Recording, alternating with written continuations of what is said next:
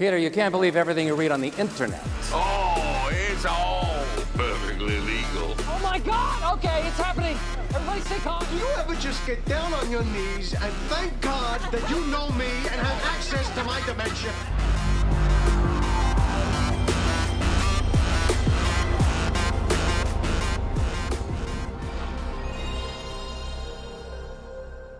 Behold my greatest creation, Knack. Greetings and salutations, everyone, and welcome to episode twenty-four of Busy Playing Something. I'm your host for today, Vincent Condello, joined by my two very special panel members. We got Joshua Lorisa. Oh, interesting. And it's here. That's it, maniacal laugh included. And we've got uh, Sean Harrim. Yes, hello, I'm normal. That's it. And um, we are we are available on podcast services, going live nine p m Australian Eastern Standard Times every Friday, as well as video versions going live nine p m Australian Eastern Standard Times every Thursday. Please follow us on our socials at Twitter and Facebook at Busy Playing Something. Now, gentlemen, how are we? Yeah, I, I, I do have the goblet going. I figured I may as well touch it up. Uh, I did get some uh, fan feedback saying that uh, drinking out of a stubby holder wasn't necessarily a good look. So I have decided to change it and go the other end of the spectrum. Uh, but otherwise, you know, work has been fairly busy and uh, we're talking about possibly taking days off. And I secretly snuck in that uh, I wanted to take sometime early November off uh, for at least half a week. So I'm hoping between November tenth. And November twentieth in particular. Uh, November, oh, just tenth and twelfth. I don't want to reach mm. too far ahead. Mm. Yeah. Mm. I like that. I like that. Yeah. I actually took um, the first, I think the second of November off just because it's a long weekend and I wanted to expand that. I really, once again, not buying the consoles on launch, couldn't really care that much about the whole launch window. You know, it was a lot more exciting when I was in retail, but anyway. Josh, how you going? I'm going good. I'm going great. A little tired. Been up since five thirty. I couldn't sleep, as you can imagine. But let me tell you, it's been a day. It's been a week. I'm here. I'm excited. We've got news. We've got price. We've got release date. Ruby's in the room. We're doing the show. I'm good. That's it. How have, are you? You, uh, have you tweeted at your boys, Tim Geddes and Greg Miller yet, saying that you're super I t- excited? I tweeted Shu. Uh, we, we had a chat. Language barrier made it a little difficult. But uh, yeah, he's he's excited. Oh, it's very excited, I've heard. Yeah. Glad to hear Shuhei Yoshida is very excited for the release of the P S five. Yes. Now, we've, we've talked about how we're doing, but uh, what are we playing right now? So, you know what? I'm going to kick this one off because we all know I'm playing that League of Legends. I'm playing, not playing Pokemon T C G. I'm playing Hades now. It's taken that spot. And I've just been playing Among Us. And Sean and I actually had a game just before the podcast started of Among Us. So it was pretty good. Oh, yeah, we did. Yeah. Oh, well, you were busy vacuuming your room or whatever you were doing. doing House duties. Yeah. House duties. Doing that. This, I say this, my space is actually very clean right now. I had technical mm. difficulties at work, so I spent my afternoon cleaning my three like portions of the house, one of them being the study, and it's very, very clean, vacuumed, all that. But anyway. Very nice. Yeah, it's good. Sean, what are you playing? What's new? Besides Among uh, Us with me.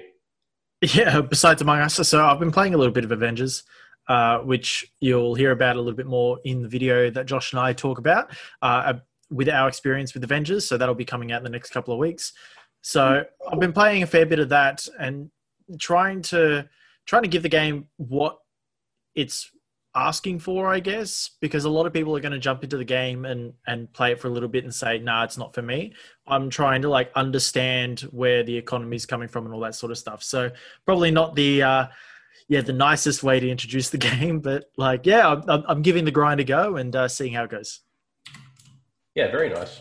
Uh, Josh, what have you been playing? What's what's new with you? Sorry to distract you. I am also been playing Avengers. Vinny, let me tell you, I've hit the level fifty uh, level cap. I'm now working my way up to the one hundred fifty power level in my gear. I'm a full, how do you call it, the uh, games of a service type person now. No, oh, I'm, you- I'm just playing it. You've adapted. Waiting for Crash. I've adapted. Yeah, I'm just uh, waiting for Crash Bandicoot, and there's nothing else really to, to get me through at the moment. But no, I'm enjoying it. Well, you can hear our thoughts. Uh, the game isn't as bad as a lot of people are saying. It's definitely got its problems, but again, you can hear that on our uh, review, impressions, reaction video that we did. We do all those things. We're reviewing, we're reacting, and we're giving our impressions. So that, and I've been watching in anticipation. I don't even know if I said that right. Anticipation. anticipation. What? Anticipation? Yeah. Whatever. In some sort of patient. I watched the PlayStation Revolution three-hour documentary from, I think it's From Bedroom to Billions or from something. Three-hour documentary about PlayStation's history. Obviously, the you know the interaction with Nintendo and the Super Nintendo creating the disc drive and that business deal that fell through. Really interesting to sit there for three hours and learn about the history of, of PlayStation. So that's been my week. What was more entertaining, listen, listening to the... Listen to that documentary or watching the third Hobbit movie? The PlayStation documentary, one hundred percent. Yeah, I could see that. Is it available anywhere for the listeners and me? Because I'd be interested as well. No, I couldn't find it anywhere. I had to buy it. So I was, uh, I'm, I'm part of a PlayStation buy, swap and sell Facebook page. Of course and you are. Just of course. It you came are. on. It came across on my feed. I'm like, what is He's this? Not Why a fan. He's not a fan. Not a fan. Came across the feed and uh, I'm like, oh, I don't remember ever seeing this. I don't own this. nine dollars. Why not? So I've got the Blu-ray and yeah, it's really cool. Like it goes, it goes right back to, to the beginning. And uh, yeah, I, I've got to have that physical copy. Sean, come on. Look at, look at, look at your background here. You're going to tell me I'm going to get that digitally? Come on. No. Vinny, Blu-ray, you're going to talk like, to me like I'm going to buy that and download it? Uh, you're going to look, look at me in the I eye can, right actually. Now. I can actually, yeah, yeah, yeah. So, like with Blu-ray and four K and that sort of stuff, like it's it's great to have a physical copy, and I completely understand it. But they're usually between an hour to three hours, whereas a video game can sometimes last a lot longer. It's a little bit different in terms of value. Oh, if you're not watching this documentary, let me tell you, it's nearly as yeah. long as some video games. And it's good value for Josh. So I guess it's once again, it's all up to interpretation. Shall we get uh, the panel? Our address panel. Shall we get into our first topic, which is which games that we think deserve a remake, reboot, or remaster. Yeah, let's get into it. Yeah, all right, let's do it. So, someone say something. Who, yeah, who wants I'm just to like, he, he's holding it. It's like, are we going to do it? Like, is it happening? He's a, he's a hype builder, Vinny. He's one for the hype. I'm one for the hype. And start with the hype. I'll save my one for last because I think it's the best one, obviously. Just, mm. that's it. Just opposing self-credibility. Now, I'm going to go straight to you, Josh, because I think it's going to be like a PlayStation game, just something off the cuff. Maybe it's Sly Cooper, that's what I'm thinking, or a Jack. Mm, mm, mm. But no, let's go. What do you think?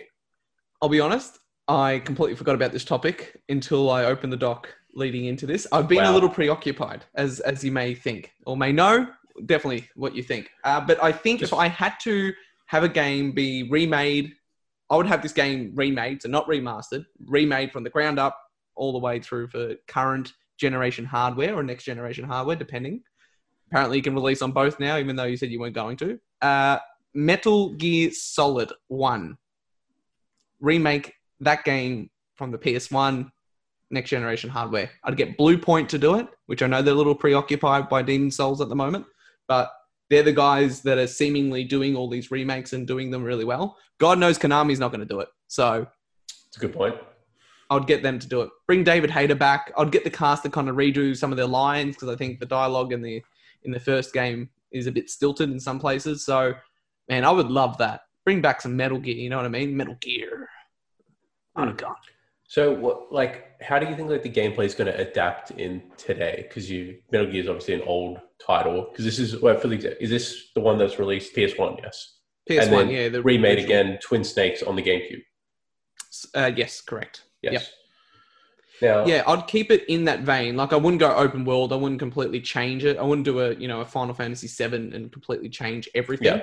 I would keep one of the best things about Metal Gear Solid one and I think Metal Gear Solid three, because I think two's story can really go off the off the deep end. And even as someone that's played it multiple times, I'm like, wait, what? What? What, what is happening? Mm. Why am I running around naked? But the first game has its own contained story and really was only held back by the graphics at the time. The storytelling, the music, the voice acting was actually pretty good, uh, especially for, for the late nineties. But I think, yeah, that game remade the ground up, keep it the same type of design. I'd still, I'd perhaps maybe drop the overhead camera and have it more Metal Gear Solid five kind of camera scheme, make it play a bit more modern, maybe take some, you know, Splinter Cell aspects. Again, take Metal Gear Solid five aspects, but I'd keep it contained. I wouldn't go open world. I like the idea. I like um what Tomb Raider does, or what God of War did, where it's like that semi-open world where you've got that, you've got Shadow Moses maybe as your, your environment, and you can move in between, in and out of that. But the game itself is very linear. I wouldn't wouldn't go adding side quests or anything like that. Yeah, no, very nice. And you know what? Very good for uh, thinking on the spot and supposedly forgetting. This is Josh, who normally has his notebook ready full of notes, but I guess he got too excited from the P S five showcase to even prepare for our podcast that he cares about so much. So that's fine, whatever. Hey, I'm I'm not make hurt. It till you make it. No one notices. Yeah, I'm not hurt at all. Uh, yeah. So, Sean, what is... Uh, let's go on to your one, I think. I'm thinking yep. some kind of Nintendo-esque.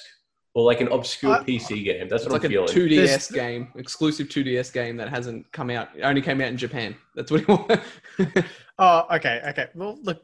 Well, firstly, I want to say that I, I think with Metal Gear, I think if you do give it the Final Fantasy seven remake treatment, I think that's kind of the way to go. So I, I, I reckon you're on the ball with that one. Um, I had a couple of thoughts for this one.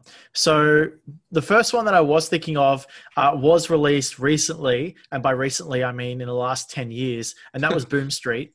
Um, so I'm not going to do that one there. Um, for those who don't know Boom Street, I'm sure we'll do a stream sometime soon. It's basically Mario Party crossed with Monopoly. Um, another one I was thinking of was Blinks on the Xbox. Yep.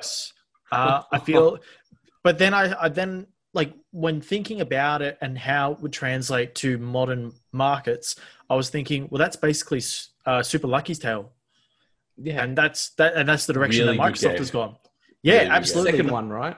The second one uh, the second one's coming, or yeah. at least is out, or something like that. New Super Lucky's Tale on the Nintendo Switch is the one I have. Played it, felt it. It was really, really, really good. good. What did it feel like? You it felt, felt really, it. really good. Oh, really nice, good. smooth. It's good when it feels good. Like, like satin. Yeah, like yeah. really, like Egyptian cotton. That's what it felt like. Could you run your hand through it? Would it get stuck? No, no, no. It's smooth. It's smooth. Okay, so you can get your hand through it and yeah, out not, without any. It's not free. No tangles. Okay. Okay. Yeah. I can, I can e- easy to digest. Mm, um, yes. But the game, the game that I ended up finishing up with was Metroid Prime. Now, Metroid Good Prime, choice. we've had, we've had one and two on the GameCube. We've mm-hmm. had number three on the Wii, and there was like a collection of sorts that was released, maybe not mm-hmm. released. Like nobody knows. Metroid Other M came out anyway, which is like a cross between it. So Metroid Prime, for those who don't know, is It's basically a first-person shooter where you're playing a Samus Aran, who is a, is a female protagonist, which there wasn't a lot at the time of when the game no. was released. And so when Prime came along as a first-person shooter and all that sort of stuff, it like the way that you control her, the way that the the worlds were, it was it was a story that took people all along. And like Metroid is always a two D uh, two D side scroller. Metroidvania, yeah. Like, Yeah, Metroidvania that we talk about because it's a cross between Metroid and Castlevania for those who don't know. So this was taking it in another era. This was this is the Super Mario sixty-four of Metroid. And yeah. we haven't really seen it since. And we keep like joking about Metroid Prime four and how, yeah, like we're hoping that comes out. But in reality, Nintendo's probably not going to do it. They haven't done a Pikmin four. I don't think they'll do a Metroid Prime four. So with the release of the Mario thirty-fifth anniversary collection recently, I would like them to start to pursue these sorts of games where they're not going to create any sequels, but they'll be able to create like remasters or remakes of them. I, I can understand why Nintendo's going along that route, and we've already spoken about their business decisions and why they're going down that route. So I think a, a full remaster for Metroid Prime, I don't think they have to do anything fancy with it. They can literally lift the game over, a la Super Mario Sunshine, which they've done recently. Emulation. And hell, emulation. They they love that sort of stuff. Uh, you and you know what? I, you know what? It's fine because it, it, it's not it's not about like you, you can say that about Nintendo and that's their business practice. Mm. But in reality, you want to be able to play a good game on a modern console. Yeah. That's why backwards compatibility is is, is a big thing nowadays with the recent consoles. Mm. And that's why I think if you get Metroid Prime, even if you do a trilogy, like so many other games before it, and release it on the Switch. I, I, I reckon that would be the one that I want. Yeah, no, and I, monologue. Yeah, I really like that idea of having a um a trilogy remaster, especially for something as if yeah. they were going to release, or if, even if they were going to tease the idea of a Metroid Prime four, that they would have the catalog moved to the same console that it's getting released on. Josh, what do you think about that? Just to be clear, so Metroid Prime four is in development. So what happened there, it was in development and then restarted in early twenty nineteen. So Retro's now come back into the fold and now developing that game. But that, that game is happening. So what I think will happen is you'll see a Metroid trilogy. You know, if that game got restarted in, say, March, April twenty nineteen, we're not going to see it for two, three years, right? So yeah. potentially in the lead up of Metroid Prime four, if they were smart, but then again, who knows, they will then release the collection. And you kind of maybe get that six months before Prime four comes out and, you know, bring the new people in, get people excited for it again, and then then roll through to Metroid Prime four. Or they could just release it and it's available for three days. Three months. Three months. Or yeah. exclusive to the Wii U. Next next Christmas, guys. Can't wait. Yes. Or it could be available on the Nintendo Switch Advance S P is what I'm going to call the new one. Mm. Micro. Yeah. The, yeah, the Switch Pro. The Switch Pro two. Yeah. Excellent.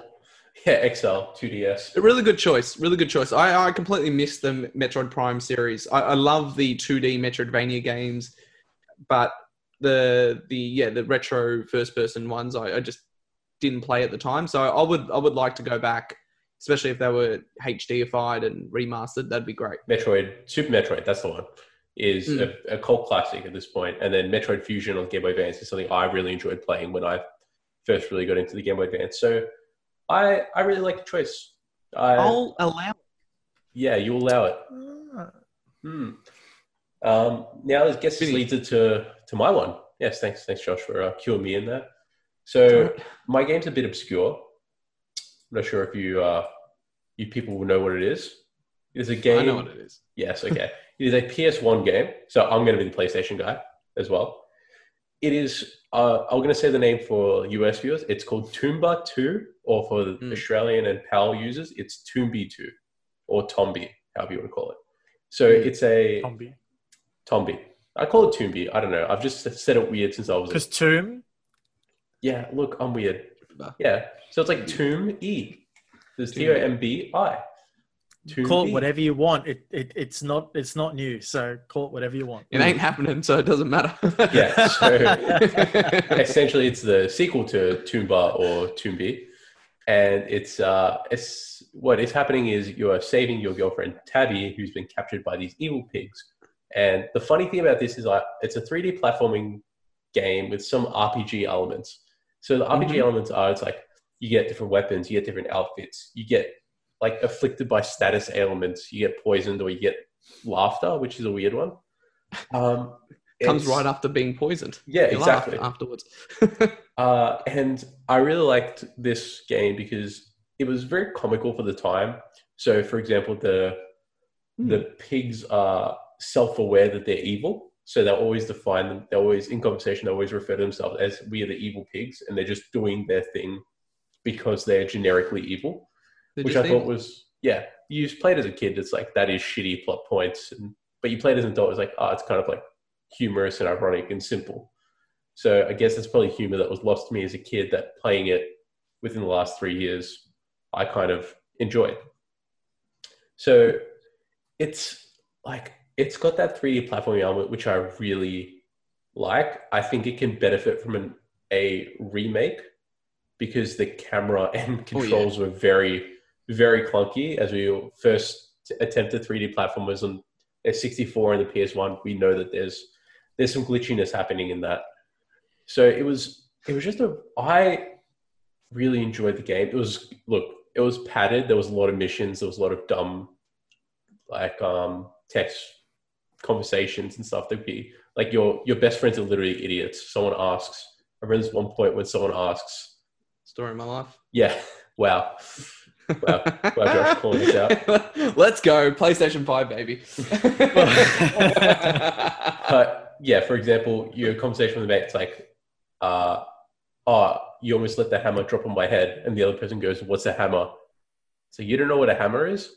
I'm just like, how is this a conversation to have in a video game? That is literally just padding a game. How am I reading this right now? Yeah. Uh, but I really liked, it had, um, I'll say one thing, it had replayability. So you could go through levels and there were parts that were, weren't locked yet. Oh, sorry, that were locked and you couldn't unlock them until you had a certain item or hit a certain um, score, and you could go back and unlock those treasure chests. So it's almost like a Banjo-Tooie, Banjo-Kazooie mm. completionist kind of thing where you go back and get, or as Josh, I'll say a PlayStation reference, Spyro two, where you didn't learn how to headbutt yet, you didn't learn how to climb, and you'd have to go back and redo areas to get certain orbs. Well, that's Metroidvania, right? That's that's the whole, that's what Metroidvania is, the idea of having level design where there's rooms or areas you couldn't access until you got a certain skill, and then once you get that skill, you could go back and do it. So it's funny how it all ties into each other, huh? Yeah, we have that. No, but uh, what did you think of, do you have any no questions, queries, or concerns, or complaints even about my uh, you know, selection? You, you, don't, you don't know what the game is, do you, Josh? No, I, I remember. I remember the cover. I've never played it. I remember the cover because I could picture the, the pink, purple yeah, hair. Pink hair. Yeah, it's like a. It looks like nearly, nearly like Freddie Flintstone type art design. I can picture okay, it. Yeah. I remember seeing the case on the store shelves back at our days working in retail. But no, I haven't played it. But I can imagine. You say three D platformer on the P S one. Trust me, I can picture what it looks like. Yeah, and it's a, it's like generically a bad platforming mechanic on the P S one as well. It's not like, so like was the three D. How yeah. was the camera? Uh, like what what was it like? You know, Crash Bandicoot was very particular in the sense the camera was behind you, following you, or vice versa. Where Mario sixty-four, obviously, you had the three D. I think yeah, I think it, it was rotated? More Bubsy. Yeah, it was rotated. It the triggers? Like you hit like L one R no. and the camera would snap. No, no, okay. It was like if you pressed. So, for example, you'd be on a two D plane, then you had an option to go upwards. Yep. And then as soon as you press upwards, the camera will just flip isometrically and okay. you'd be stuck. So you, you'd kind of accidentally switch between two viewpoints oh. and you would be able to go back and it'd just be really awkward. Whereas if yep. you look at Super Mario sixty-four, that whole camera, although it is bad, let's say now, yeah, sixty-four camera is bad. But back then it was better than what Tomba two was. And when you look at Galaxy and three D World and stuff like that, it's got, you could definitely make a better camera. You could definitely make better three D platforming features because they've already seen them now. Well, that was the whole point. And it's funny how, the, again, everything ties in. It's like everything's planned. It's destined. It's fate. Watching that PlayStation documentary, they spoke oh. about how designing for the P S one and how, obviously, the use of polygons and how that revolutionized things, blah, blah, blah, blah, blah. But you think about it, when you, you look at like a two D game, you've got a very pictured view and you're looking into like a picture frame in the sense where it's left to right. This is all you can see. And then as you move, the camera will pan. As soon as you go three D, obviously the developer isn't in control as much of the camera because you've got access to move it depending on the game. So games were designed with that in mind in the sense where they would restrict what you could and couldn't see because the console couldn't obviously handle having everything running all at once. So that's why a lot of the games were kind of iffy back then. And the fact that three D platformer, platformers weren't really a thing until I think, you know, Spyro, Crash, Mario sixty-four, and no one knew how to do it. That's why you see such different approaches across the board. There's your, there's your LaRosa fact for today. Yeah, I agree. And that I think the, you know, sixty-four and P S one were definitely pioneering that three D element. So they were making the platforms that were so successful in a three D space. And yeah. some some developers got it right, some developers got it wrong, you know, or some developers yeah. did it better than other. Once again, you look at Mario sixty-four, you compare it to Bubsy three D. Mm. A little bit, a little bit shoddy, but yeah. Speaking of Bubsy. no, no. Uh, well, actually, like the fact that you mentioned that game, like as a three D platform on the PlayStation, it reminds me a lot of Croc. Yeah, it's on that level. And it's that tier yeah, level of yeah. Croc. Yeah, and, and, and like... And it's just like, while you're talking about like how the game would play and all that sort of stuff, I'm like, man, bring back Claw. Croc Claw. Could have another game. No. But no. Anyway, I'm always worried about three D platformers getting remasters. Like, I guess Nintendo's kind of a, like an exception because they've been able to do it so well. But like, no, like even Super Mario sixty-four, people still buy it. Ocarina of Time, people still buy it. Like, They've they've done it well, um, like. But I'm always wary about how it'll translate to modern day. And I guess like if as long as you've got the mindset of I'm playing a game that was from a certain time period, and you're going back for nostalgia, then it's okay. So like like a completely Crash. different example. A completely Fire. different example. Yeah, you're, yeah. Well, you're looking at Duke Nukem. Duke Nukem was twelve years in production, and it was in that it was in hell. It was never gonna. It was never gonna happen. And then it was released, and like as a game itself, it, compared to nowadays, it's crap. Like straight up. Like yeah. It was two two dollar bargain basement bin, but. Like compared to what it came from, compared to the nineties and the type of game that it originated from, it actually holds up really well. Yeah. So I'm I'm a little bit worried about yeah the the um the three D platformers from the the PlayStation Nintendo yeah. sixty-four era. Like I am worried about it, but no, like I I can totally see that a remake or a remaster or anything like that to to give to breathe it new life like. It's absolutely that, that's that's the key point, right? And to, to kind yeah. of wrap it up, I think you'll see, like with these games that we mentioned, you'll see remasters and remakes where it makes sense, right? They they brought back Crash Bandicoot, and that was for a very particular reason because there's a lot of nostalgic people that would buy it, and the game was in the number one sales charts, especially in the U K, for for months on end. And what that did was bring life back to Crash Bandicoot, and now we're getting Crash Bandicoot four about time. Same thing with Tony Hawk. Right, that that game, the remake of one and two has just come out, selling like hotcakes. Let me tell you, there'll be a new one. So I think what Sean's saying is correct. The only way that it will work is if they have a plan to. If firstly, it has to be a game that's going to sell and has that nostalgic point, because it, we, you know, in all realisticness, whatever, Tomba, as much as it's it's a Vinny game, they're not going to do it in the base yeah. that it's not going to sell. If that game had a heritage and, and brought people back in, then yeah, they may do it because that gives them a reason to make a sequel. So that's, you know, Medieval's another good example. It's interesting that they, that game got remade by Blue Point, I think it was. Like, what was the point there? You know, it sold okay, but are they going to bring back Sir Daniel Fortescue? I, I don't think so. He was in PlayStation All-Stars, all right? That's a win for me. Well, it's a win for everybody. And it'll be in the second one. Remember that. You'll be in the second one. That's all right. Yeah. Watch our video. You'll be able to see us. Uh, our dream roster for PlayStation All-Stars. I love that. Was just, it's like, I don't think I could put this person in. If, if, if Knack isn't on this list, we cannot put this person in in good faith. And in the end, it all comes, it all comes back to Knack and the P S four, which perfectly segues level. into our next topic, which is the PlayStation Showcase. The what?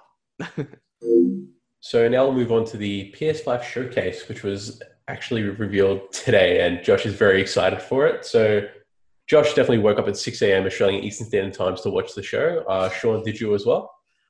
Uh, I did wake up early, yes. Yeah. So I woke up at... So Josh texted me just before it was about to start, and I saw the message, and I was like, all right, I better watch it. So I watched it, but I was still half groggy. And so after it finished... Uh, I pre-ordered the PlayStation five, and then I watched it again with the cat, and um, I even wrote down like my thoughts on Twitter as like a, you know, one of those live tweet things. Hey, mate, you think you're into it? Um, I love this. Ooh, this guy showed me up, Vinny. That's it. Like, you haven't been live tweeting your thoughts. Are you even a PlayStation fan? No, watched but I did watch it. But are you even a fan? I watched it twice and watched everything in all the four K trailers, and then, and then spent hours putting a document together with which what looks like, you know, those those uh, murder documentaries where they got the string connecting and there's photos. Yeah, yeah, yeah. Shuhei Yoshida thing in the corner. Literally looks yeah. like Charlie Day from Always Sunny in Philadelphia trying to create that Pepe Sylvia one. Has anyone seen I that? Said, I said. I said, Vinny, what I'll do, I'll help you. I'll put the notes together because I'm going to be looking at this stuff anyway. And Vinny's opened the spreadsheet and, and has looked at it and gone, what the, what the hell is this? is, there, is there like an asterisk at the end of like half the things saying also available on P C though? Yeah, true. Ooh, Ooh actually, we can uh, get right into it and start with the first one that was also available on P C. So Final Fantasy sixteen in lower caps at the end, also available on P C. It was um, also running on P C Engine to simulate the P S five, which I thought was pretty interesting. Which means it's not coming in twenty twenty-one, people. Yeah. Like, if we know Final Fantasy versus thirteen, which became Final Fantasy fifteen, you know, that took years for development, so who knows when Final Fantasy comes out. But off the bat, I'll say this, they started out really strong. Final Fantasy sixteen looks like it's in the old school world as well, very Final yeah. Fantasy twelve, Final Fantasy fourteen vibes, Robert Bourne vibes I'm getting from it. Yep. Looks good. Looks very action R P G, Devil May Cry type. Yes. I thought it was really good. However, I know playing Final Fantasy fifteen, I played at a later time and they fixed a lot of the bugs. So I'm kind of thinking I might do the same thing, but Sean, any thoughts on Final Fantasy sixteen? Uh, I felt like the the overall combat that they did show was very similar to Final Fantasy fifteen. So the fact that they feel like, uh, and also the remake of Final Fantasy seven. So I feel like okay. they're not really going to change too okay. much there. Um, in terms of the actual game itself, I think it's a big win for PlayStation where, like, sure, they've opened the show with Final Fantasy, which is a well-known brand, but also the fact that it's coming to P C and PlayStation exclusive. So it's not coming to Xbox, because we know that Final Fantasy fifteen also went to Xbox. So the fact that they've been able to bring it back as a console exclusive, I, I think that, that that's a pretty strong say, uh, statement, and opening the show with that also helps. But um, like overall for me, and my thoughts of Final Fantasy sixteen is I haven't really played a lot of fifteen. Um, and I haven't played the, the remaster yet of Final Fantasy seven yet. I've just watched streams. So I'd probably be interested to play those first. It's probably not going to be a launch title for me. Uh, I think it'll come maybe mid next year, but uh, yeah, we'll see how we go. Yeah, I, I agree. I don't think it's going to be a launch title, but uh, Josh, what do you think about his, uh, yeah. his verdicts about him not playing Final Fantasy seven? Well, what I was saying before, I think we got a little confused. I'm saying it is set for twenty twenty-one. The joke I was trying to make is there is no way this game is in fact coming out next year. It will be pushed beyond that. But yeah, Final Fantasy sixteen, I am hyped because of my experience of Final Fantasy seven remake. I played Final, and we've spoken about that before. It was my first Final Fantasy, blah, blah, blah, blah, blah. Went back afterwards and played Final Fantasy fifteen. Wasn't a big fan. That game suffers a lot from just a long development cycle. So a lot of the, the gameplay mechanics are slightly outdated in terms of probably where it should be. This seems to be a lot more in the moment. Devil, like what Vinny said, right? Devil May Cry style, third-person action.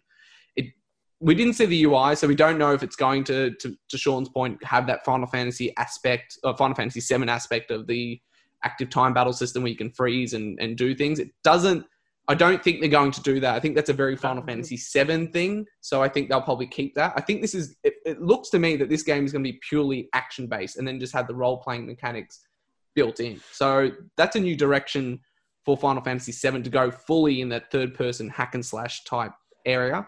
The main character's name's Josh or Joshua, which I, every time I heard it with the accent, it sounded really weird. Like, Joshua.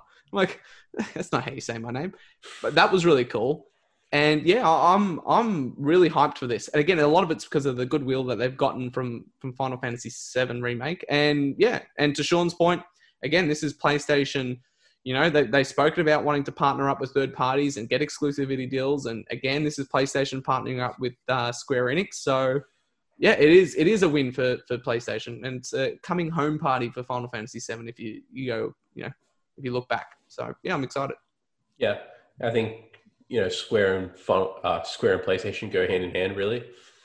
But yeah, yeah. So I agree with that. I think it's going to be interesting. I really like Final Fantasy fifteen, and I actually enjoyed it more than Final Fantasy seven. So that's going to be a bit of a difference there. But yeah, here's one that I, I guess, Josh, you've played. Sean, I don't know if you've played, but Spider-Man on P S four. New one's coming out. Spider-Man Miles Morales. The gameplay trailer was revealed, and it mm. looked sick. This game looked like chef's kiss, beautiful. Mm. I really liked everything I saw, like the cinematic between the fights. I enjoyed the like him going camo, which is something he can do. Him getting electric pulses, which is something he can yeah. do. I thought this game was really cool. I don't even want to play the old one. I just want to go straight into this one, which I can because it's also available on P S four. So take that. that, Josh, I guess, I don't know. But uh, you know what, Josh, what do you think about this uh, Spider-Man Miles Morales gameplay trailer also coming out on P S four as well as launch on P S five? Yeah, uh, looks fantastic, right? So again, to, to Vinny's point, this game is coming to P S four and P S five, which I think makes sense. You know, the P S four's, again, one hundred twelve million units. You're not going to just cut out one hundred twelve million players for for a launch game. So I think we can talk about this a bit later. You're going to see maybe two or three first-party games come to P S four, and then yeah. there will be a cut-off point. And I do think there will be a cut-off point clearly before Xbox do that same thing. So yeah, it, this is good. It's going to get the game in more hands uh, than it would if it was just on P S five. Again, they reiterated that the P S five version of the Spider-Man game is also coming as part of a collection, and it isn't just an up-res version of it. They've gone in and redone all the textures and the facial animations. There's a lot of work uh, being done there as well. You can really tell uh, the game uses those ray tracing with the light reflections and all the electricity particles and all that. And the one thing I will say that really got me excited was there was always this fear. I, you know, th- there was a fear in the back of my mind, right? Being a Uncharted Lost Legacy style game where it's a continuation of, you know, a fully fledged game. It's not going to be thirty hours long. It may only be ten to twelve hours long, that they may use or reuse a lot of assets. And watching this, that doesn't seem to be the case. Miles Morales moves very differently th- than Peter Parker. The music is completely different. Spider-Man music in the, the P S four game is very swelling and very much like the uh, Tobey Maguire movies, right? You know, the, the iconic scene, he jumps off, the music really swells. This is completely different. The music tone is very uh, into the Spider-Verse, which is really cool. This is this is a great launch title. You know, you keep the sequel in your pocket because Spider-Man two is going to come out one day. But, yeah, fantastic showing. Yeah, nice. Sean, what did you think of uh, Spider-Man Miles Morales gameplay trailer? Well, I'll I'll preface it by saying that I did pre-order it. Yes. Um, and I think, and I do agree with Josh that it's it's a great launch title to have. Like Spider-Man as a brand is, is going to draw people to be able to purchase the console. It's going to make them want to buy the console. I feel like I'm going to be negative Nancy a little bit um, because I like I've platinumed the first Spider-Man, and this basically looked exactly the same as the first one to me. And I understand, like Josh is saying, like it might you, it looks like it's using different assets and that sort of stuff, but it just, yeah, it, it feels like it's just a continuation. Like it could almost be like a D L C of the original game. Now that's probably not the case when we, when we receive it, it'll be a fully fledged game and all that sort of stuff, but it's, yeah, it, it's not quite like the big, strong sort of like first party game that the console would want to launch with. Uh, so let's get another Capture game that I, I guess the game that kind of like surprised me a little bit, Harry Potter Hogwarts Legacy. Pretty, this is kind of what I wanted Avengers to be. So like the M M O style where it's like you create your own character, you join Hogwarts more is like, this is kind of what, if I thought Avengers would be like, you'd be your own Avenger joining the Avengers. That's kind of what I wanted when I saw that. This is the thing I wanted. This looks like a better version of that. This is a classic M M O style. Mm. Where it's like create your own character, go through the story heavily. At least from what I saw from the gameplay, it looks. It says they they say that they heavily have choices that will affect the overall turn of the game for them. Mm. That's really cool. But um, I I thought it graphically looked really really nice. The ogre looked a little bit shoddy. I'll say that. But um, other than that, it's early in development. Yeah, it's yeah. early yeah. development. Yeah. But uh, Sean, yeah. what do you think of Harry Potter Hogwarts Legacy? I'll be short and sweet. For, okay. Careful. On the, no, I'm not going to be careful. On the one hand, I'm I'm really excited for what this game can can do and its potential. The fact that it's an R P G in Hogwarts and and, and the wizarding world of Harry Potter, like that that's really drawn me in. Like that's it, it's the sort of thing where like Niantic tried to do like the Pokemon Go version of Harry Potter. Yeah. It, like. It's tied in with, you know, the Harry Potter games of late where, you know, you go to the classes and then there's the overarching story. So, like, I'm really excited about what a Harry Potter game can do in terms of an R P G. But on the other hand, the fact that J K Rowling is such a transphobe is really, like, me off the game. So yeah. I, I'm I'm I'm really tired. Like, on the one hand, the game looks great. I'm really excited for the game. It's got some great ideas behind it. And, yeah, I, I'll want to buy it day one. But on the other hand, man, she just needs to get with the times. That was the reception really, of this game. It's like, and that's really ooh, poison. That, that, that's that, unfortunate. That's poison the game. It's yeah. so unfortunate. Like, man, people, can't just like, fuck, fuck, live in the now. Yeah, people potentially boycott the game because of the, I guess, the origins of its owner. You know, the I guess the beliefs of its, of its owner. But Josh, what do you think of the game? Yeah, I, I think the reception online is, oh, this looks cool. It's a little unfortunate based on timing, but I, I honestly, I feel bad for the guys at Warner Brothers, the Avalanche Software, and the guys making it because they've got nothing to do with it. It's just you know, they've been working on this game for years. This game got leaked years ago. So it's good to see it finally be revealed. Uh, Portkey Studios is Warner Brothers' internal Harry Potter studio. So they worked again with the with the team that did the, the iPhone game. And Avalanche Software is the team that did Disney Infinity. So this is their really big first showing in terms of a triple A game. So I'm optimistic. Uh, what I saw looked good. Uh, and keeping in mind who the team is working on it, I'll be interested to see how it does pan out, because I don't think the, the, the studio has a track record of, you know, ten out of ten games. But yeah, I'm excited. Like, I, I like Harry Potter casually. I've watched the movies, read the first few books. You know, I don't have like a, a scarf or a cape in my wardrobe, but, you know, I, I liked Harry Potter as en- enough as a kid, right? It was yeah. The timing of it was perfect. But I think you said it best. Was like, it's very generic. Thank you. Yeah. Like, it's it's something that could appeal to the generic people. But like, this game does come out. The generic people. the, the, the casuals. Those those filthy, filthy casuals, all right?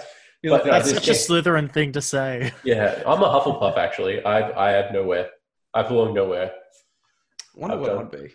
Have you, you done the, have you done the the no. quiz? You done Pottermore? You done Pottermore? No. no Sean, what are you? Just Just randomly. Uh, so I ended up being a, I think it was, I think it was a Slytherin. Oh, evil! It was, evil it was not uh, evil. Very, no, it was, it was either Slytherin or it was either Slytherin or Gryffindor. Like, I think I did it twice because, like, now you're a Slytherin. I, I forgot. Can, I forgot. I can't. I have a feel. I have a feeling it's probably Slytherin, but like, I, I don't want to be the, with those Nazi Slytherins. That I'm good. Thanks. Yeah, yeah. yeah one enough. of those good Slytherins. Slytherins. Slivers. Anyway. But yeah, this um this game is not just coming out to the P S five, it's coming out to the P S four, Xbox One, Xbox Series X, and P C. So I guess even though it was shown at the Xbox five showcase, it's coming out to multiple platforms. Xbox five showcase. That's the first time I've heard that wow. one. Wow. P S five showcase. It is coming out to other platforms as well. It's basically the Xbox five, isn't it? Like, we got Xbox three sixty, Xbox One, Xbox One S. You know, you're not, oh, you're sorry, not wrong. Xbox Series S, Xbox Series X. It's the fifth. Hashtag Xbox five. Hashtag Sean was right. Thank yeah. you. So here's, let's go to the next one. Call of Duty Black Ops. So I think Sean is pretty, Sean has made his case in how a Call of Duty game can actually have a very good campaign story as yeah. well as having good multiplayer. So for me, I say this is another Call of Duty game. I'm not really going to play it. I'm not a big fan. I assume Josh is the same. I could be wrong, being not being a Call of Duty shoot 'em up person. But yeah. Sean, what are your what are your points on this game? Well, do, do we want to ask Josh? Does Josh? Do you have any points? Yeah, oh, I'm, I'm happy to jump in. Oh, look, I'm excited to play it. I will play it. I'm excited that Raven is developing it. Raven has uh, uh, been a Activision support studio for a very long time. They, they're actually a really accomplished developer. They did the, the X-Men Wolverines game that I've been raving about for the last few weeks. They developed that. So they've got some potential, and I'm just glad to see Raven stepping up and take development on a full Call of Duty game. So I'll play it based on based on that. Yeah, didn't think you, you didn't think you'd get that, did you? I, I, I, hand, I handballed it. Um, but no, in reality, like for me, like as much as Call of Duty is, like it's great for multiplayer. Like at least for me, early on when when Modern Warfare and Modern Warfare two came out, like multiplayer was like my thing. Um, but since then, it's mostly been about the campaign and focusing on the campaign. So I really liked the campaign that they brought in Black Ops, the first one.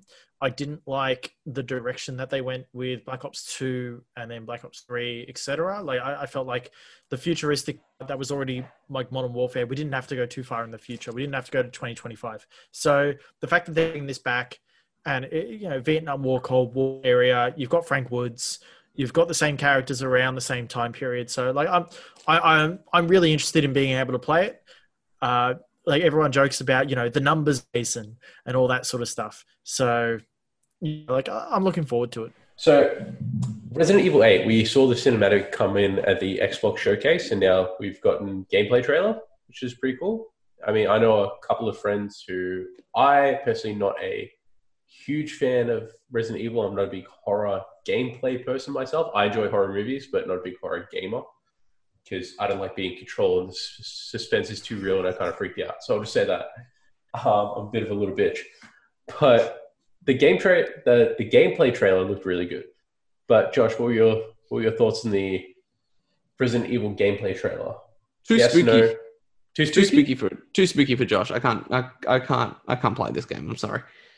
I'll watch someone stream it. I'll say that. But Sean, uh, will you stream it for me and Josh to watch?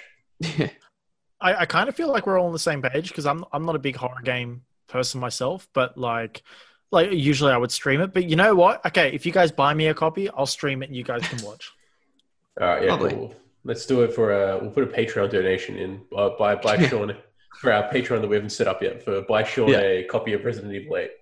And I'll, I'll play. I'll play through some other horror games. What else is there? There's play uh, Last of Us. La- oh yeah, there's Last of Us. There's um, what else? P T. Oh, Amnesia. Amnesia. Amnesia's mm. good. Yes. Mm. Yeah.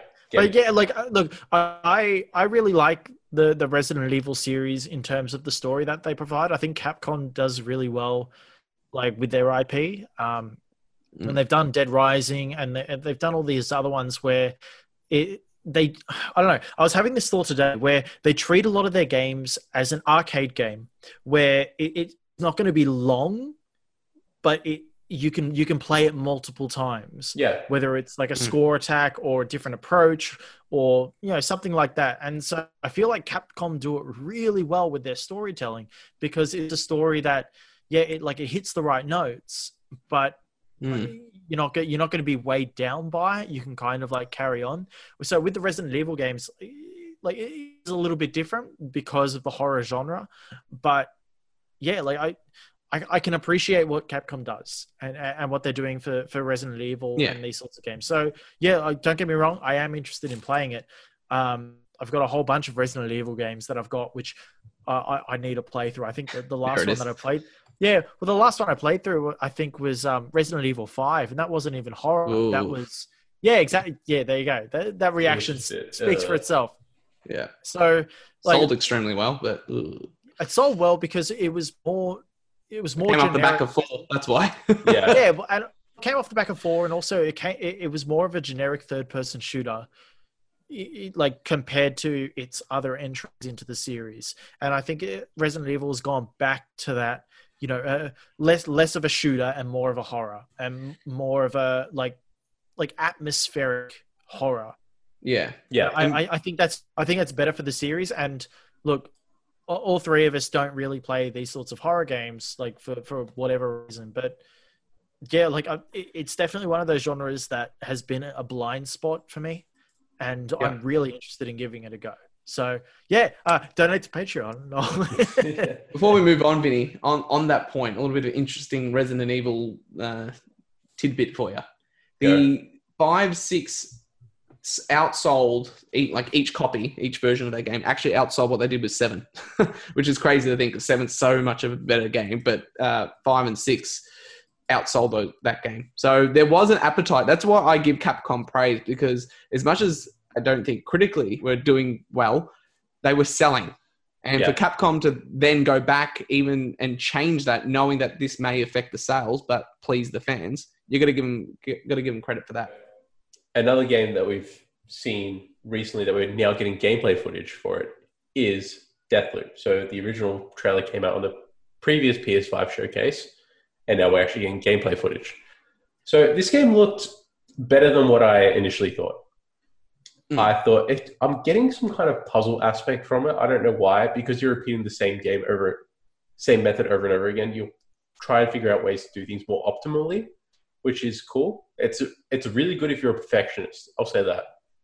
So in terms of Deathloop, I really like the the idea of the game. So the fact that you've got multiple targets over over a level, yeah. and you need to find a way to to basically kill them all in one life.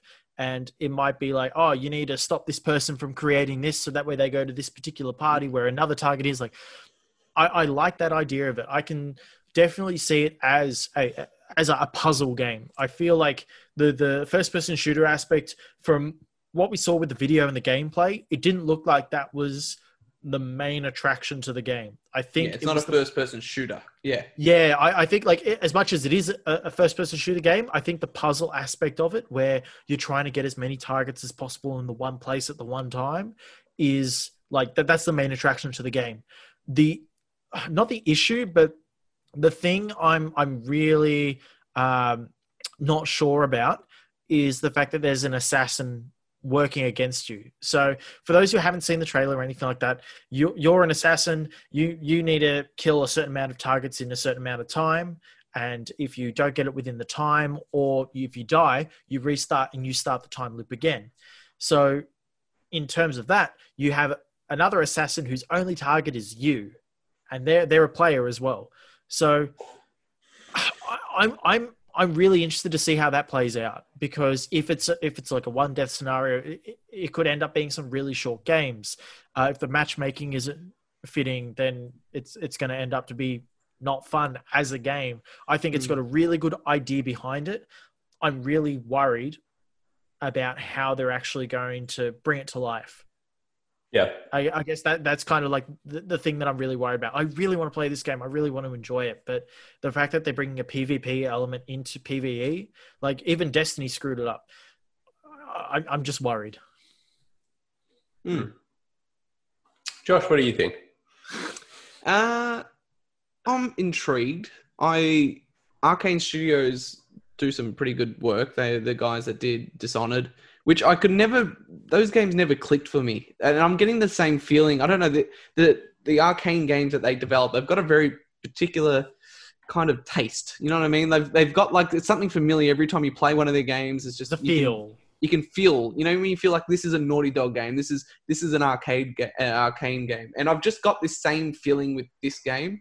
I think what they've shown looks good. The art style looks great. The music's fantastic. I think it's interesting what, what they're doing with the, the world building, and it's obviously taking some inspiration from Dishonored, but I think even a bit of Hitman as well, where you can kind of maneuver people and get them into a certain spot. So then you've got two people in the same room that you need to kill. So I think that's really cool. But, and it's a, you know, PlayStation five console exclusive, but I just, I don't think I'll play it. It's just not vibing with me. I'm not the, I'm not here saying the game's not going to be great or good or whatever it may be. It's just not not clicking with me at the moment. Yeah, I mean, that's fair enough. I guess we all have our own niches and things that we like, and we're just not... I mean, Sean is more drawn to it than you are. That's fair enough. I mean, mm. no one can like can't everything. Can't all like everything. I'm, exactly. I try. But, yeah. Sean's definitely the trier of liking everything compared yeah. to me and... Me and Josh, I have... Like, I'll just be like, nope. yeah, I'll be like, no, thank you. And no, Josh will be like, no, thank you. It's not a Vinny game. It's not a Josh I'll game. I'll give that but, a go. But any game is a Sean game, let me tell you. Yeah. And say this. Devil May Cry five. Special Devil edition. Devil May Cry five. Now, this one has a uh, a new turbo mode, which just plays at one point two five, one point two speed. Also has yeah. Virgil as a playable character. And yep. it's a new difficulty called Legendary Dark Knight.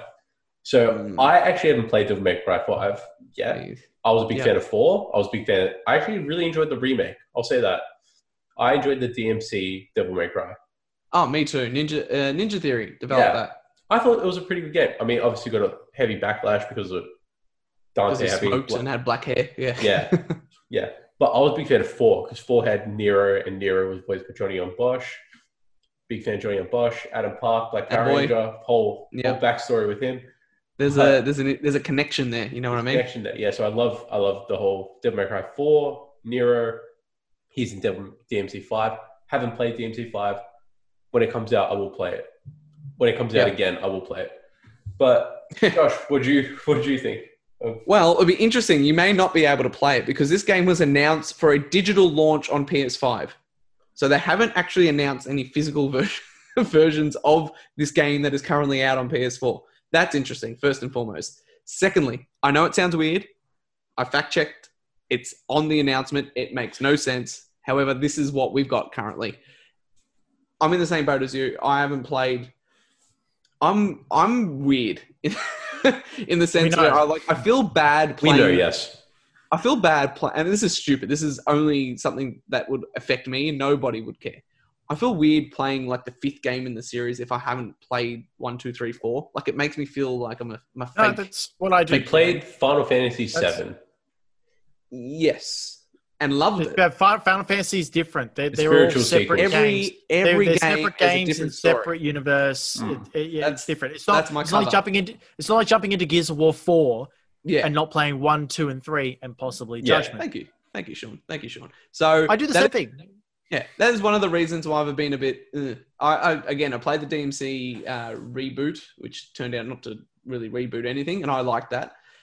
I, I was this close to actually buying Devil May Cry V. It was like fifteen dollars on P S N, but now I'll, I'll definitely wait. And you know what? I think I will give this game a go because it looks flashy. It looks, there's a lot more enemies on screen than there was in just the standard version as well. So they're actually doing a lot to, to change things up.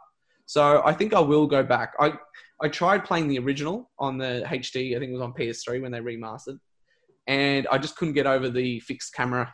I just, That that Resident Evil style camera is all fixed, and you know you walk into a room and it changes. It's just I've got to get through that, but I, there's definitely a great game underneath that. So yeah, I might even give this one a go. I'll I'll say this: it's the rank of D M C games is currently for me. It's like four, three. Can I guess?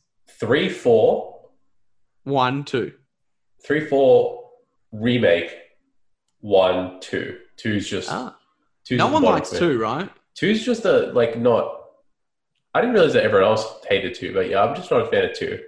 Mm. Just didn't do it for me. But three, man, that opening scene is so cool when he shoots like the, the billiard ball with the with his gun. Ah, uh, yeah, yep, ivory, yep. yeah, yeah. But yeah, yep. Sean. Anyway, get, getting off topic, I'll talk about D M C lore. Sean, what do you think of Devil May Cry five Special Edition, digital also only PlayStation All Stars? Yes, Dante. Yeah. Okay. Um, I actually think that this was the biggest disappointment of the show.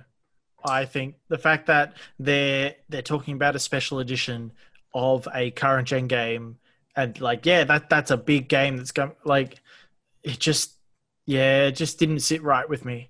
It's like it's like if it, when PlayStation four was first announced, and they're like, oh yeah, we're doing Last of Us Remastered. It's like yeah, but that came out like a couple of months ago. Like it, it's that sort of feeling. I know Devil May Cry five didn't like come out yeah. a couple of months ago. It came out a while ago, but like.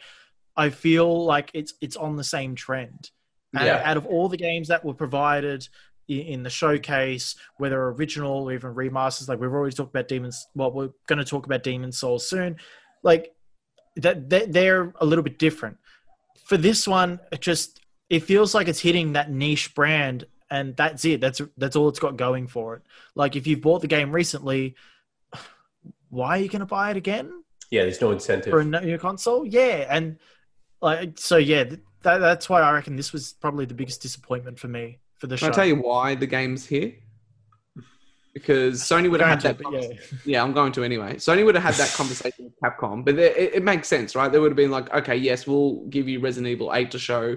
You know, we've got a partnership with Street Fighter five, which is still exclusive to PlayStation. Like, this is clearly Capcom going, okay, we'll do that, but we want this trailer shown. So, you know. At the end that, of the day, good for them. Good for them. Forty That's, seconds out of my day. Um, you know, oh, it was a bit longer than that, but yeah, like good on him. Good on him. Like, and that's fine. It, it like I'm okay with it being part of the showcase, and it hits a niche of people. But like, it just for me, it, it it's just like okay, well, you're not really giving us anything new, or you're not like remastering anything mm-hmm. old. You're not really providing anything different. It's kind of like same old, same old. Oh. Here, you can play as a different character. Like, oh, okay, great. Oh, cool. Like, yeah. that that's all it was for me, really. Mm. Fair enough. And I'm Nancy for this show. That's it. And, like, I'll just... There's a couple of titles on here that were, once again, in the P S five showcase. Oddworld, Soulstorm oh. game. Like, it's just... It's what... Like, Abe's Odyssey has had its time. I'd like to see a remake. We are getting a new game, which I am excited about, but I guess there's not really much you can talk about Abe's Odyssey. It's it's a puzzle aspect. It's supposed to have a darker theme or a darker tone to it. You have that Lemmings aspect where it's people follow you around and you do that stuff. But like, it's not really... I, the game doesn't have enough substance to really talk about and go through a deep dive, but... Yeah, I guess Sean, uh, sorry, Josh, you're very eager to talk about it. You're nodding your head. Oddworld, yeah. So Laurel Lanning has got a history with PlayStation. He was actually in that PlayStation documentary I watched. So again, this is just them acknowledging that the game's very tied with P S one and PlayStation's history. So this is just them going, all right, well, you know, there is some nostalgia here with PlayStation. So yeah, we'll we'll show you game. So yeah, whatever. Someone will play it. Someone will enjoy it. So good on them. Yeah.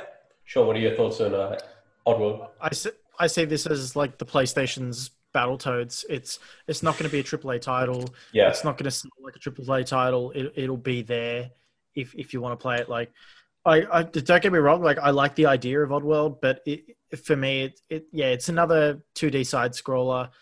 Um, yeah, look, there, there's a Lemmings element that you mentioned, Vinny, which I, I love Lemmings, but yeah. it, it's yeah. Like it's not a dis- it's not as much of a disappointment as Devil May Cry, I guess. Like for me, for me, it was like, ah, oh, okay, yeah, cool, Oddworld. What's the next game? Yeah, just to wrap, wrap that up on that on that thought. I always go off this on every showcase. Not every game's going to appeal to you, right? So the way I, I kind of think through, and I think I can't remember who said it, it was one of the one of the journalists on one of the websites. You know, you've got thirty games shown, right? It, as long as ten of those games are appealing to you, I think the press conference has done a good job, for instance, because th- there's games that were just, they're not our games. Like Deathloop, for instance, for me, was just like, oh, it doesn't really vibe, whatever. But I'm sure there's people out there that like who love Arcane, who love their previous games, are all excited to see that. So Odd, Oddworld, Oddworld is just another one of those. Like, again, to, to Sean's point, again, he wasn't referring to not everything needs to be triple A. He was just saying that this game doesn't appeal to him. There's no, yeah, it's important to have that, that level of, you know, triple A, double A, indie. Like, it's important to have both. They're all just as important um, as each other. Yeah, I agree. I think it's, you know, Oddworld's such an obscure niche kind of thing, but some people were very excited for it and, you know, credit to them. And if, once again, if that's one out of ten out of yeah. X amount of games that appeal to them, then that's that's important to them, and they will buy the, the game, and the game serves its purpose of being entertaining yep. for someone. Exactly. But uh, game is entertaining for someone. Five Nights at Freddy's. What are we? I'm just gonna like. I I really don't really care about this game at all. Uh, Josh seems to be the same. Sean, do you have any thoughts about this game? I think this is a massive win for PlayStation. The fact that they're getting Five Nights at Freddy's on a console instead of P C, I, I think this this could really help the streaming community for the console. Good point. That, that's that's that's that's seriously like it that I've got for it. Like, it, it, actually, on a side note, have you guys actually read any of the Five Nights at Freddy's lore? Some no. of it, and it's fully yeah. No, seriously, pockets. yeah. Like, if if even if you don't play the games whatsoever, like I I've, I own the games. I've never played the games whatsoever. I've watched a little bit of streams, but that's it. it. Of course I did. Um, but no, like re- read the lore as like a story itself. It is really good as like, as just a general read. It's twisted. Um, yeah, hi- highly recommend it. But in terms of the game, as I said, like the fact that it's on PlayStation, like I'm not sure if it's, is a console exclusive. Do we know that? No, they haven't said anything. So I doubt yeah, it. They would have said I, I doubt it as well. I reckon it's definitely going to be a P C, and I have a feeling if it is going to be a console P S five, I think it's going to be on Xbox as well. Um, yeah. And it, if that is the case, look, Five Nights at Freddy's, it, it, it's branching out a little bit, and I, I think it'd be good for the streaming community. Funny, Vinny, I just spoke about, you know, defending double A games and indie games and everything's important, and then it got to Five Nights at Freddy. I'm like, let's move on. And here I am still going in and talking about it. Yeah, yeah, that's it. And once again, it goes to the fact that, you know, it's not a Josh game, it's not a Vinny game, yeah. but even if it's like, it's technically not a Sean game because he hasn't played it, but Sean will... did say that it's going to has a very valid opinion that it does appeal to the streaming community, and it is a big win for Sony if it is like unconfirmed, but if it is a console exclusive, at least timed, it still makes a big deal. Yeah, I've got a feeling this will come everywhere, including last gen. Yeah, I think eventually yep, yep. it will. Yep. But digital. Yes. Speaking of exclusives. Speaking of exclusives, great segue, Josh. No worries. Demon's Souls. We have an extended gameplay trailer. Now, for all you Bloodborne, Dark Souls fans, this is obviously the game that started it all. Mm. Came out originally on P S three. Has a huge cult following. We saw the we saw the reveal trailer at the previous P S five showcase. We got some good gameplay. It it looks like shot for shot. Yeah, it's pretty cool. Blue Point are amazing. Yeah, like, they're, they're just incredible. To to finesse something so obscure. It was obscure, that remakes. Like, you're not doing anything new, but you're finessing what has been done. It's very yeah. interesting. Yeah. What about you, Sean? Uh, uh, yeah, I, I think that... Thanks, Vinny. You're not, no, that's all right. If, if you're not buying a PlayStation five for Spider-Man, you're blind, you're buying it for Demon's Soul. Yeah. Like that's that, that that's basically it. Like a, a lot of the other games, they don't really like hold up at the moment in terms of a launch title. There, there's nothing ah, really yeah. That, that yeah, there's nothing really that holds a bar to to either of those two. Now, sure, you can get Demon's Soul on P C, you'll be able to get Spider-Man on P S four, but if you want to play it to like what what they're aiming to be the optimized version of the game at a home console level, you're either buying the P S five for Spider-Man or you're buying it for Demon's Soul. And like and I it's I think that's really indicative of the game and the style itself. It's all about difficulty. It's all about overcoming that sort of thing. It's all about the challenge. It has that sort of that that sense of style and that sense of gameplay that a lot of people have, have really started to grow towards. So the fact that it's coming as a launch title exclusive, that's huge. Like as yeah. a console exclusive, that, that that's huge for the console. Um, yeah, and yeah, it, it, like I, I I don't own Demon's Souls. Like I, I own all the Dark Souls and all Bloodborne. I own all that. I don't know Demon's Souls, but I'll get it on P S five because, like, e- even looking at the trailer itself, it looked a lot better than than previous trailers that I've looked at, which I have done a little bit of research. I've looked at for the P S three version. It looks a go. lot better, and yeah, I'm, I'm, I'm definitely into it. Yeah, I was gonna say this, right? Blue Point, I said they're incredible. I think PlayStation should acquire Blue Point at some point. But interesting tidbit for you guys. This is one of the only, looking back at P S four and Xbox One, in terms of launch lineup, Sean's point about um, Demon's Souls being a launch exclusive or, you know, P S five exclusive coming to P C. This is like the first time I really can remember when you think of console launches, you go first person shooter, Forza and Gran Turismo or a racing game, whether that be motorsport or whatever. We don't have that this time around. It's really interesting now we've got PlayStation not doing that. They don't really have a first person shooter. They're rely, relying on Call of Duty, and they don't have a third person action game. They're relying on Assassin's Creed, for instance. But now they've got these niches where they've got Sackboy for those people that like, you know, three D platformers. And then they've got Demon's Souls obviously playing to that niche as well. So this, that's interesting in its, in its own, but really smart trailer too. I don't know if you guys noticed, this might just be a Josh thing because I'm always like that at the screen. The showcase of the S S D. And how you walk through the portal, bang, you, you're through uh, to the next thing. There's no loading. There's none of that. With the old game, to go through each of those things. Significant loading. It was, there was a lot of loading. Yeah. And I like how they show like him killing person very quickly, killing person very quickly, killing person very quickly. Because in the back of your head, like, oh, Demon's Souls, it's a difficult game. And then it gets to the end and it's just, you're dead. it, it looked like a very faster game compared to previous iterations. Yeah. Interesting. I wonder how the grind's going to be in that game, if there is if there is going to be any. Yeah. It's going to oh, be the grind's just going to be, you keep dying, you keep dying, you keep dying, do it again, keep dying. Stop dying, guys. Get yeah. good. Yeah, exactly. Speaking of getting good, Fortnite. Unreal Engine. What a surprise. Unreal Engine four coming to P S five. It's Fortnite. That's... Ooh, Fortnite. Everywhere except for iPhones. Everywhere except for Apple products. Yeah, yeah. iPhones, really. But yeah. Yeah, yeah.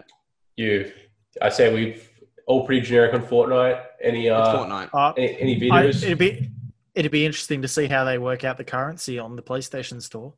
Well, will be the same, same as what they're doing now. It would definitely be the same, but um, it's Fortnite. I, I, I don't think we really need to, to go into it. We love some monetization to buy some skins and cosmetics, mm. don't we? It's yep, great. Yep, yep. But this, this takes us to like a kind of a, it was a big-ish announcement. I guess I'll get Josh to take the reins on this one because he was very adamant on talking about the PlayStation Plus Collection for P S five. Something that excites me to the bone. So the PlayStation, for those who don't know, PlayStation Plus Collection is a collection of P S four games coming to P S five day one as part of a package, and that's going to be part of PlayStation Plus. So again, this isn't PlayStation Now. This isn't their answer to a Game Pass or anything like that. What this is, is, hey, if you are moving from an Xbox to a PlayStation and you get, um, I'm going to say Game Pass, PlayStation Plus, we're giving you a large majority of the P S four backlog.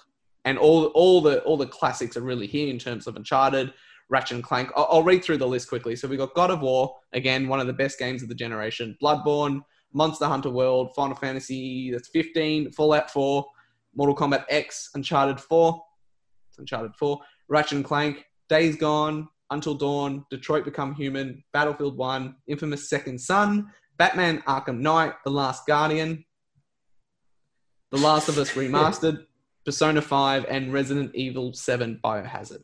That is a fantastic list in terms of, even if you compare that to some of the stuff that's available on other services, that's a pretty top tier list in terms of you've got plenty of first party exclusives on there. You've got second party exclusives. I've seen a lot of articles online, like comparing this to Game Pass. It's, it's not all okay. It, it isn't there to compete with Game Pass. This is here to just say, here, welcome to the P S five ecosystem. If you're not there, here's everything. And if you're buying a digital P S five and you've got these games physically, you don't need to repurchase them because obviously you can't upgrade from a physical disc to a digital version of the game. So, you know, they didn't have to do this. So in terms of the announcement, I think it's great. You know, there's, there's a few on here that, you know, most of these I own, but you know, I might just purchase one. There's one or two on there that I don't have that I might just download for the sake of it. But yeah, a pretty cool announcement, I think. Yeah, I really like that. Um, I think the personal favorite of mine is having The Last Guardian. No, it's um having uh, Persona five on there. Always a good game. Always happy. Yeah, Persona five, yeah. And it's a good game that you can put a lot of hours into. And really, if you uh, if uh, the P S five is really strapped for, you know, titles and stuff, Persona five is one game that you can put a lot, a lot of hours in and really get your money's worth in a game title and in a console. Yeah. So overall, just good announcement, I think.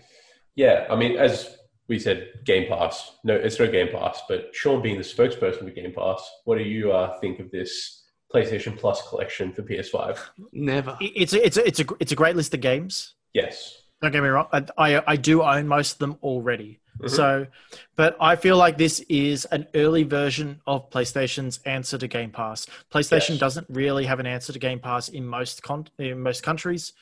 I was going to say continents, but yeah, you know what? Same applies. Yep, like PlayStation same. Now, it, PlayStation Now is a thing, great, but it, it's for a very small audience in a very small area. Like this is a way to be able to get people kickstarted onto the console, and this is seen as the way to get people to buy a PlayStation five over keeping their PlayStation four that they bought six months ago because they're getting this huge raft of games that are available from day one. Now, so like I, I can see this as the stepping stone to the new console. Doesn't necessarily mean that like it, it's the right move. I definitely think it's the right move for what PlayStation has because we've already spoken about the the exclusives and that sort of stuff. PlayStation don't really have a lot of like exclusives just for PlayStation five, Xbox as well. Wow. But this is but but this is a way for them to say, look, here's a bunch of classic PlayStation four games that we know you'll love. Play it on the console. Like you can upgrade and you'll be able to play the same things. And I think this also gets into people's heads. Sorry. Um, last moment, uh, last thought. I think this also gets into people's heads that backwards compatibility is a thing for this console. Because even I was confused today about whether or not, you know, the PlayStation five had backwards compatibility. I was like, well, look, like maybe I should get a digital version and just like go from there. Or do I get a physical version so I can use my discs? Like I'm, I'm mm. I, I was really torn. Mm. Um, and so I think this is, a, this is a great way to say, yes, we've got our new, we've got a new console. We've got new games coming to the service. Oh, look, we also have some PlayStation four games that have come to join the show. And that shows you that we can also play PlayStation four games. And so... And, I, oh, sorry. no, no, go on, no, go on. I was just saying, and say? on top of that, you know what else it does? Hey, if you've joined from Xbox or you've joined from PlayStation and haven't played these, play God of War. You're going to like it. Guess what? We're going to do a sequel. Hey, you want to play uh, Days Gone and you enjoyed it? Well, guess what? Days Gone two is coming. Like, this is clearly them going, hey... come in, enjoy these titles, and stay in our ecosystem because you're going to have sequels down the down the track. So, yeah. And I guess, yeah, and the fact that you're saying that, like, and that's why I think this is the answer to Game Pass that they have at the moment, at least in the short term, yeah. because it might not necessarily be like a, a large library, but they're saying, look, here are the really good games that we've got for PlayStation four. Play them. We're going to have sequels for these games coming soon to this console. Whereas with Xbox, it's basically exactly the same thing where they have a new cons- uh, have a new game and they release it on Game Pass. However, a lot of people are now starting to feel like Game Pass is flooded by all these indie titles or titles that they don't necessarily want to play. And they feel like, oh, well, I, I'm not, I don't want to pay for these sorts of things. I just want to pay for the quality. Yeah. So PlayStation said, look, we're going to give you this quality for free. Keep in mind that we're going to have sequels down the track. And stay on PlayStation Plus as yeah, well. Pretty much. And that too. Yeah. Pay for, pay for the service. Yeah. Yeah. So we've gone over all the games of the, of the event. I mean, almost all the games. There's one very key game that was teased oh. actually. We've, we've got, we almost forgot to talk about it. Oh my Josh, God, can you imagine? We don't need, we don't need to talk about it. No, we don't need to talk about it. You know what? It's fine. God no. of War Ragnarok was teased.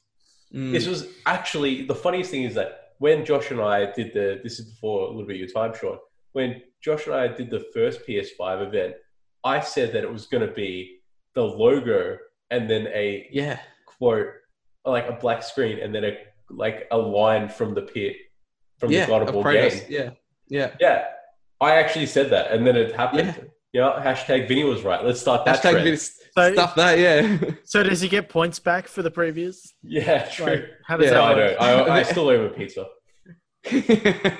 No, that, that was a huge... As soon as I saw Jim Ryan start talking and he had this biggest smirk on his face, I'm like, you're going to do the one last moment thing, you, you sneaky bugger. And he did. And God of War Ragnarok is coming. Yeah, but yeah. we all knew it was coming, so like... Yeah, we all knew it was coming, cool. But it was cool to actually see that they're... Good to see it. It's good to see it's teased. It? Yes. Good to see they're acknowledging it. That's Wait. the thing. The future looks good. Like the future now. We know we've got Horizon. We know we've got Gran Turismo. We've got Ratchet and Clank. We didn't we didn't see any we didn't see Horizon. We didn't see Gran Turismo in this one. What's but, we, but we know they're there. They know they're there. You know what we're happy they announced? Sean oh. and Josh? Oh. The uh, price and release date. So Jesus. And the pre-order date. And the pre-order date. So For for those who uh, haven't already heard, yeah, don't want you to listen to Busy Playing Something if you haven't heard the news already. But it's it's too late now anyway. Exactly. They're all gone. So, so the console release is coming out November twelfth for U S, Japan, Canada, Australia, New Zealand, and South Korea, and then the rest of the world is coming November nineteenth. Oh, and, Governor, I can't get my P S five at launch. I have to wait a few days. Yes, yeah, so Europe is getting it a week later. Yeah. And for, I'm only going to list the Australian pricing. So for the PlayStation five console, it's seven forty-nine, and for the digital only console, it is five ninety-nine. So I'll say this. Look, price, it's a bit expensive for me. I once again, I'm not going to be the one to get on launch. I'll honestly probably get, try and, my friends will probably buy it on launch and then upgrade to the Final Fantasy sixteen edition, which then I'll buy their old P S five. So I literally deal with P S four. You're a schemer. I, I scheme. I plan. I'm like, waiting for Gumtree. Yeah, yeah. I'll, I've I'll, noticed you've always got these coupons and deals happening, and I'm just paying full price for everything. What the- uh, I'm, I'm, not, I'm, I'm, a, I'm a bargain shopper. Mm. I'm a coupon shopper. I appreciate that. Yes. I appreciate that. I'm looking for the best deals. But mm. I say this. Happy we finally got a price. Can we just say that? We finally got a price. We finally got a release date. And once again, because Xbox yeah, just- dropped... Xbox went first, so PlayStation had the chance to bite back. So, I, you know what? I know Josh wants to speak so much, so I'm going to go to Sean. Sean, what do you think about everything? I was really... Uh, okay, yeah. All right, I'll go first. Um, in terms of the price and the release date, so the release date, I am a little bit surprised, considering it's two days after the Series X and the Series S. So, yes. That's going to make for a very busy week. Um In terms of the price itself, I'm not surprised. Uh, the, yeah, the, the the main console itself is the same price as an Xbox Series X. So out of the two of them, it goes to show that the Series X probably has a little bit more value uh, in terms of, you know, dollar per teraflops, if you want to go yeah. down that path. Um, but the digital version of the console, we, we have to keep in mind that the digital version of the P S five is exactly the same as... the version of the P S five that has a disc drive. It's yeah, exactly the same. Downgraded hardware or firmware. There's no, there's no downgrade or anything like that. Whereas with the Series S, there is a downgrade. However, the Series S allows you to basically get that foot in the door for the next generation at a cheaper price compared to the, the digital version of the P S five.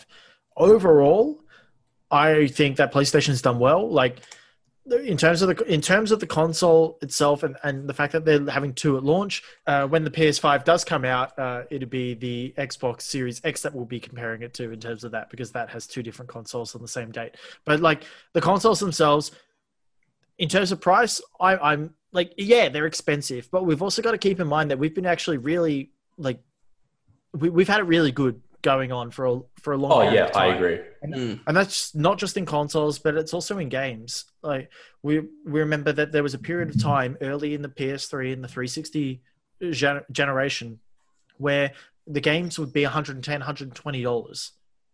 And then that came down to one hundred dollars. And now like you, you can you can pick a game up for for seventy dollars brand new. So the fact that games are going to be a little bit more expensive, we've already seen some listings for, for Demon's Souls where it's one hundred twenty-five dollars. We've, we've kind of got to get used to that, because it had, like film and, and television and all these other sorts of forms of media that we've been consuming have all got gone slightly up in price over the last twenty years. Video games, they really haven't. It's been about the same. And if you look at the PlayStation and its launch prices, number one, went at two two ninety nine. Number two went at two ninety nine. Uh, the three went higher up. Um, five ninety nine. Yeah, five ninety nine. The four went down to four ninety nine. I think it was. Are we talking which country? I'm lost now. Uh, U S dollars. U S was three ninety nine for P S four. Three ninety nine. Yeah, and so now this one is four ninety nine. Oh, sorry. Yeah, four ninety nine. So, like, we're kind of seeing a pattern where everything's going to become more expensive, but also because everyone has a lot more money than what they used to. Yeah, so maybe not right now. I, oh, maybe not right now, but in, in general with inflation and all that sort of stuff. Yes. So look, I, I, I think there, there wasn't really much else that PlayStation could do. I think they did undercut um, with the digital version. I, I think they've done really well with that. The fact that it's only say a hundred pounds below, or one hundred American dollars below the uh the the disc drive version, I think that's really good for them, um and it's going to be very interesting to see what the sales are compared to the Xbox Series S, because as much as they're not the same console, they will be compared to in the market. Yeah, I agree, they are the comparable version. You know, you got the the disc versus the disc and the digital versus the digital. But Josh, what do you think about these uh prices, release dates, digital, non-digital, Xbox, Sony, Kabakal, whatever you want to call it? Let's go. Well, all right. Let's, let's go. go through a few things here. All right. Let's get the hashtags ready just so we can go through, just so people are aware. four ninety-nine U S. Hashtag Joshua's right. three ninety-nine U S.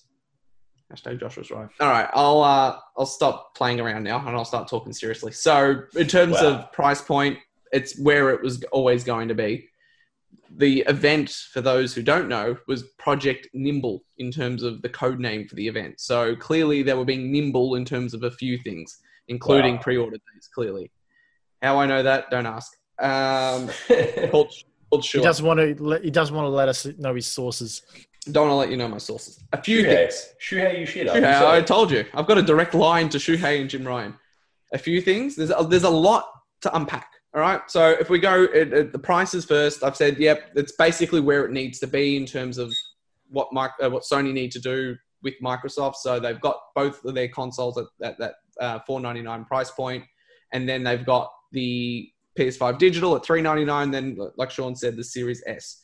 So again, to Sean's point, these consoles are the same. I I disagree with you guys. Uh, in the sense that I don't think Series S and P S five digital will be compared. I think that's a very two thousand twelve mindset, where we're now in a world where, it, it, the way I see it, if the Series S looked exactly like the Xbox Series X, and then you would see it, right? Because you've got two consoles, all right? They both got the version underneath that looks the same, um, and one's priced differently.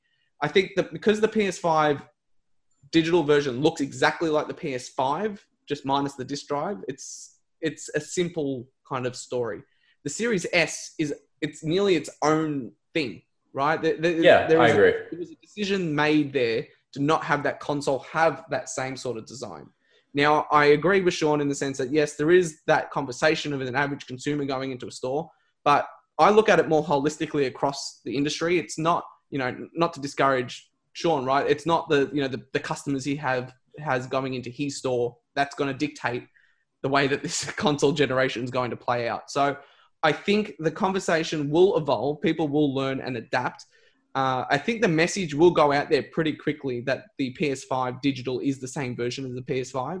That's the thing we're not counting on. The message of Xbox Series S is it's great value. It's fantastic value. It's a great foot into the door.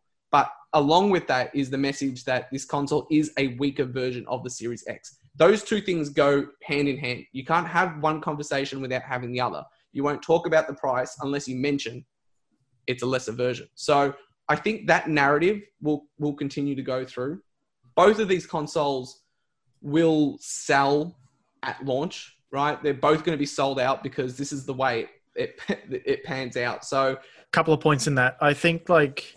Like I, I, I do like I do agree with you, but I also think that for a lot of people, if if you're looking at price, you're not looking at power and you're not looking at what the console can do. That's what I was and, gonna say. Like and, and so selling like a digital PlayStation five console, you're gonna say, okay, so what can I get digitally? And at the moment, the only thing we can say is, well, you got PlayStation Plus Collection if you play pay for PlayStation Plus, and you've got the free games every month. Uh, with Xbox Series S, you've got well, you've got Game Pass. So like, it's like, what, what can the consoles offer in terms of that? And I think in terms of like digital, like we've, we've been talking, like you can see for myself, like behind my camera, like physical still holds that nostalgic purpose. And I think that's why a lot of people will, will, will compare the digital consoles as their own separate thing and the physical consoles as their own separate thing on the one hand, because you're, you're not necessarily looking at power and what the console can do. You're looking at price and how you can you can enter the next generation. But also, if I was to get a digital console, what's it actually going to give me that's like better than, or not necessarily better than, but what can it offer me rather than getting a console with a disc drive? And at the moment, like, yeah, Xbox has a Game Pass, which like all the games won't appeal to. PlayStation has the game collection, which they've just announced, but that's it. Really, generally the way it works is whoever's first to ten million is ge- generally going to be the market leader, and in some ways right up to the end three sixty was the market leader, even though P S three did outsell at the end. But generally, yes, the first to ten million units generally dictates the way that the market's going. So when you look at these consoles, it, it launch is very important, and I think it's up to that's where it's difficult now, because Microsoft have a story they need to tell. And that's going to force retailers to have a certain story they need to tell as well. I'm not discouraging Series S. I actually think it's a, it's a smart ploy by Microsoft. Th- that is what they needed to do. See, I'll say this. I think you are underestimating the affordability of a Xbox Series S to more people who can afford it. And coming with payment plans as well that the Xbox is doing, I think it's going to sell a lot better than what you initially think. I think um, at the end of the like, day, it's just that it goes back to the value conversation. And to some people, price point is value. It just, again, just determines what exactly what value means to you and what you want to play, and buy that system. You're going to be happy either way. Not, you know, Xbox isn't going to disappear. PlayStation isn't going to disappear. If you want Halo, buy an Xbox. If you want Uncharted, God of War, buy a PlayStation. But whatever brings you the most joy, whatever you get value out of, whether that is monetary or time or enjoyment. Or multiplayer or whatever. Whatever it is, that should dictate your decision. I honestly forgot I was hosting for a second, but it's fine. Um, I guess that's I where we of, find value. That's where we find value. And I hope you find value in this podcast conversation panel thingy majig that is Busy Playing Something, where we are somewhat of a video game podcast. But I guess that wraps it up. Shall we tie the knot and uh, seal this episode twenty-four? Episode twenty-four, everyone? Yep. I think yep. I think we've got a couple of things that uh, we, we couldn't quite fit in this podcast because it's a little bit lengthy, so perhaps for next time. That's it. Hashtag Joshua's right. We didn't finish this off. That's it. And for everyone, once again, we are Busy Playing Something. This has been episode twenty-four, and we are somewhat of a video game podcast. We're available on podcast services, you know, whatever, nine p.m. Australian Eastern Time Friday. YouTube, nine p.m. Australian Eastern Time on Thursday. I am Vinny, Vinny Chance Condello, joined by Josh, Joshua Lorisa, Lorisa, and Sean Holly de Prawn Harrin. We're out. May the power protect you. Peter, you can't believe everything you read on the internet. Oh, it's all perfectly legal. Oh my God, okay, it's happening. Do you ever just get down on your knees and thank God that you know me and have access to my dimension?